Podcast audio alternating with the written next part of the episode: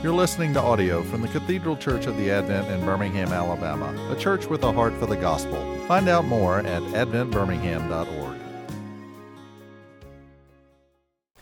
Now may the words of my mouth and the meditations of all of our hearts be always pleasing and acceptable in your sight, O Lord, our strength and our Redeemer. Amen. Please be seated.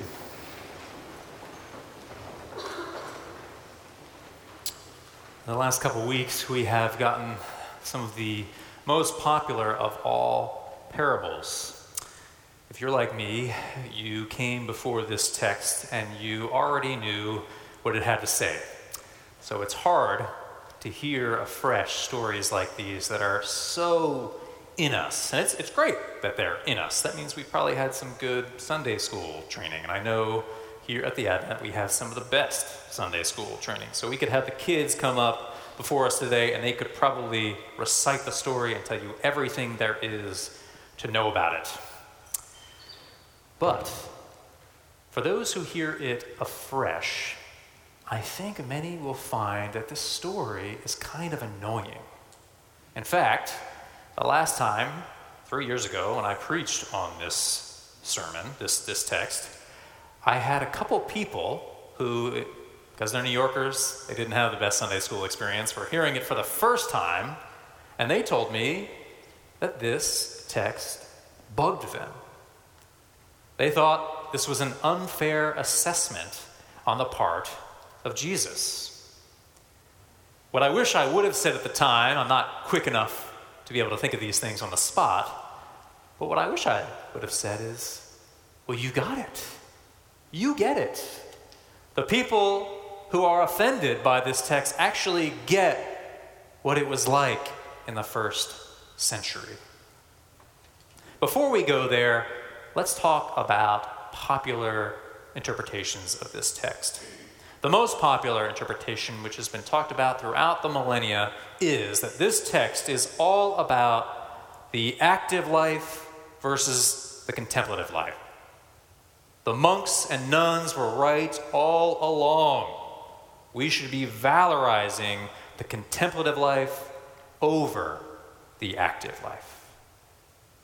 Now, if you talk to any actual monk or nun, they're going to tell you that that interpretation is bogus, at least contemporary monks and nuns. In fact, many of our contemporary monks and nuns are the active type. I think that this interpretation has taken things a little too far. In a sentence, what I think is going on here is we're being told that listening comes before acting, that there's a chronological relationship happening. We see this, the, the author of Luke, the writer of our gospel lesson, also wrote Acts. And in Acts, the deacons, those who serve, they begin to serve not because they're just like active, let's, let's work. They have to hear it first. I think the illustration for you and for me is when we're on an airplane and we are told at the very beginning if anything goes wrong and the masks come out of the ceiling, you are to put it on yourself first before you help anyone else. We have to listen, we have to hear before we act. Otherwise, all of our acting might just be in vain. That said, I don't know about you, but texts like these bother me because I don't often listen. I know I'm the guy up front, I'm the guy with the collar. I should be at least halfway decent at listening, but I often don't listen. In fact, with, in some of my conversations with you, unfortunately, you could probably tell that I'm not actually listening, that I am talking just to hear my own voice, that I am anticipating what you're going to say, and I'm not actually present. I have a friend who, whenever I encounter a major life decision, is that annoying friend who says, Well, have you prayed about it? And I always respond with, Yes, of course I have. I mean, it's what I do, right? But then he asks a follow up question, and it's, have you actually prayed about it? So annoying because I actually haven't. I am the type of person who likes to act. I like to take charge. I, at my core, am an all American boy. I have been told since I was young that in order to matter, produce. I think many of you in this room feel this too. In fact, as I was thinking about this earlier this week, I couldn't help but think I had an hour where I didn't know what to do. I was in the office up here. I think an appointment, a scheduled appointment, had fallen through. And I couldn't help but kind of freak out because I didn't know, I couldn't just be by myself. I couldn't be bored. And I think it really stems from this if I'm not producing, if I'm not acting, who am I? I hope that none of you can resonate with that, that you're perfectly fine with being by yourself. Maybe for you, it's less in order to produce is what makes you matter, but maybe you have imbibed what our culture has told us that we are most fundamentally consumers. For those of you who are younger in this room, and you don't have to be younger to have this, but if you're into Instagram, TikTok, Facebook, whatever, and you scroll for any length of time whatsoever, you know that you get 500 ads every two minutes. We don't even see what's happening to us. In fact, I mean, we've all experienced this, right? You're on a conversation on your phone, or maybe you're not even on your phone, but you're talking about something you want, and then suddenly that very thing pops up on your feed and you wonder. You become this conspiracy theorist. Are they listening at all times? I think that this story Mary and Martha is especially good for you and me, 21st century Americans. Because in fact, you and I are members of a much more active society than Jesus, Mary, and Martha were a part of. You've all heard this said before, but when someone asks you how you're doing, how do you respond? If you don't say fine, I'm willing to bet that it's some variation of just so busy. I'm really busy these days. Again, if we're not doing something, who are we? Or we're just a part of a culture that, of workaholics and we're just very unhealthy we're busy all the time. I've talked to friends of mine who are unemployed, and they say that they are more exhausted than ever. Now, I don't want to discount that because when you're unemployed, you're super anxious and you're probably constantly looking for jobs. But I also know of folks who are exhausted because of all of this weight, this yoke that we have around our necks. Is there a person in this room who can't resonate with the words that Jesus says to Martha? It's as if he's speaking through the book to you and to me.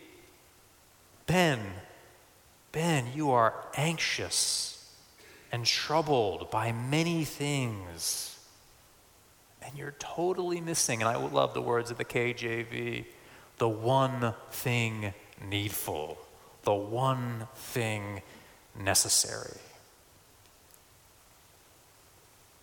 My friends, we've been looking at the parables for the last couple of weeks, and if there's a common theme to all of the parables, is that, is that Jesus' ministry, his teaching, is the overturning of social conventions.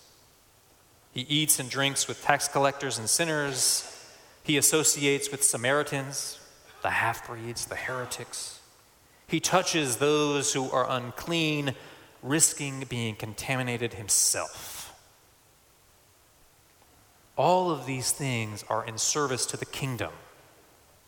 All of these things show, not just those 2,000 years ago, but those of us today, that the way of the world is dysfunctional.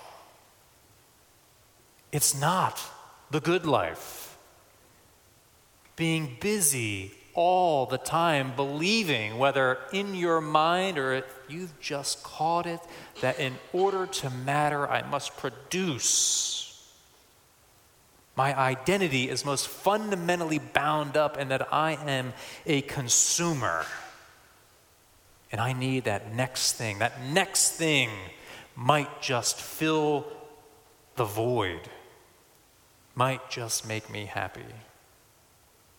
Here in this text, too, we see two great overturnings. The first is the less obvious one. If you don't believe me on this, check out N.T. Wright. Bishop N.T. Wright says that what we see here is far more radical than what we think it is. When Mary goes and presents herself at the feet of Jesus, she's doing the same exact thing that Paul writes about when he says, I sat at the feet of Gamaliel. Paul was a disciple of this great rabbi. Mary is putting herself in the position of a disciple of the Son of God. So you can see why, for Martha, much like for some of my friends I mentioned at the beginning of this sermon, the frustration. Maybe here in the South, you get it even more. My six plus months I've been here, I've received some of the best hospitality I've ever experienced. And that's all that Martha is really doing, right? If we were less distracted, if we had all of the readings for this Sunday, if we included the Old Testament text, we would read the text where Abraham is hospitable to the three guests, right? What we interpret as Abraham in being hospitable to the Trinity. And here, Martha, who is being hospitable, right? Like, if she's not going to do it, who's going to do it? If we don't have volunteers make the Lenten lunches, they're not going to get done. Mar, this is not merely some sibling rivalry where Martha's like, ah, Go tell Mary she's being lazy. No, Martha is offended because Mary is doing something that women don't do. She's not fulfilling her role. Her role is to help Martha. Lord, do you not care? Tell her to help me. And what Bishop Wright says is so radical here is that Jesus doesn't side with what should be done. Martha, Martha, you are anxious and troubled about many things. One thing is necessary Mary has chosen the good portion, which will not be taken away from her. Jesus tells Mary, You have chosen the good portion. This will not be taken away from you. Mary has been invited into the life of full discipleship. Ladies, you're invited into the life of full discipleship. That may be less radical than it was 2,000 years ago, but it's still radical today. The other overturning that's happening is what we've been talking about all along being active and productive does not make you matter. He's challenging our identities as consumers. I have a friend who is a big time producer, one of those New Yorkers who works 80 hours a week. I know some of you do as well. And some of you have to. And I'm not trying to bring judgment upon you. My friend, who is both a producer and a consumer, and he's admitted this, and I'm allowed to say this. My friend takes all the supplements in the world. Now, if you're into spas, good for you. That's great. I'm not trying to come down on any of this stuff. But it's so out of hand, and he knows it, that one day, when I, I pointed the finger at him, which you know, I probably should have been pointing at the finger at myself because I'm the same way, but I, I said, couldn't all of this be solved if you were just quiet for 10 minutes in the morning and the evening? as if I was doing any of that. Mostly I'm just cheapskate and don't want to spend thousands of dollars every year on this stuff that seems placebo-ish to me. But don't you see? I mean, this we're all in this. Let's not pretend like we're autonomous individuals who are able to tell Instagram that's not who I am, who are able to go through our daily American lives and just say, to produce is not to matter. Again, what Jesus is showing us is that our world really is dysfunctional, that the kingdom is upside down. And every once in a blue moon, because the message of this text is not that Mary is so righteous or so good, Mary has put herself, she's, been, she's being bold here. She's breaking the convention. And Jesus is saying, You get it.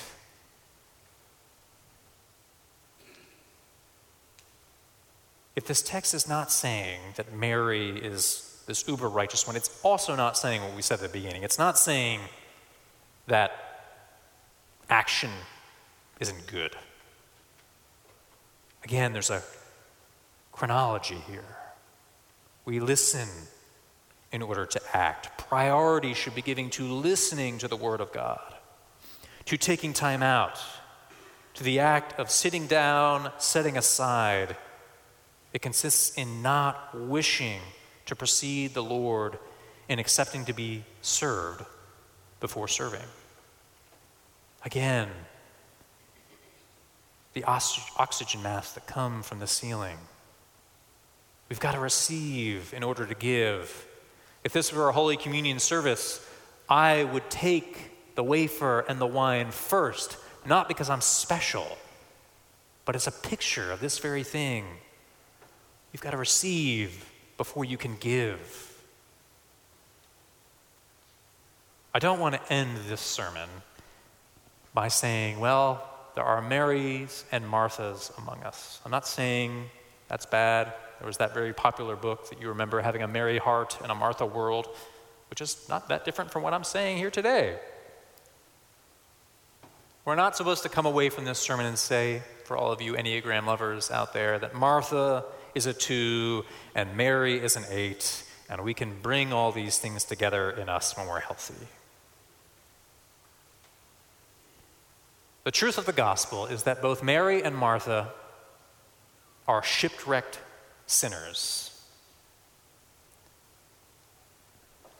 You and I know that this text stares us in the face wherever we're coming from and we do not measure up. What are you anxious about this morning? I know there are some people who are more anxious than others. I'm one of those people. I try to pretend like I'm not, but I'm fidgeting with my feet right now. What are you anxious about? Is your marriage on the rocks? Are you frustrated with a child because they're not who you want them to be? Are your parents frustrated with you because you're not who they want you to be? Maybe you're here now and you don't know if you want to be a part of the Episcopal Church or any church at all. It's my pleasure to say to you we are all shipwrecked sinners. We have been given a picture of the kingdom of God, what life will be, and what we have inbreakings of even in the here and now. My friends, despite all of this stuff that's in our brain and all of this information that gets into our beings without us knowing, this lie that you must produce in order to matter, that you are fundamentally a consumer, our Lord is working in us to break us free from these shackles. And there will be a day when we will pursue the one thing needful. The last thing I want to do right now is to tell you don't be anxious, as if that's a law that you're going to do. No, what, what we read in this text and what we hear when Jesus says, don't be anxious, is an invitation. An invitation to the kingdom of God, this upside down world that's actually healthy. It's an icon of the good life. And this is why we come to church. Because we need each other. The Word of God comes out of the mouths of others. I need to hear it from you. I need to hear that I'm not fundamentally a producer or a consumer, that I am a beloved child of God, that you and I are invited to sit at the feet of Jesus, be disciples, receive, and then we can give. This is healthy. This is the good life. It's a picture of the kingdom of God. And like it or not, it's coming. In the name of the Father, the Son, and the Holy Spirit. Amen. You've been listening to audio from the Cathedral Church of the Advent. If you live in Birmingham or find yourself visiting, we hope you will join us at one of our Sunday services. Find out more at adventbirmingham.org.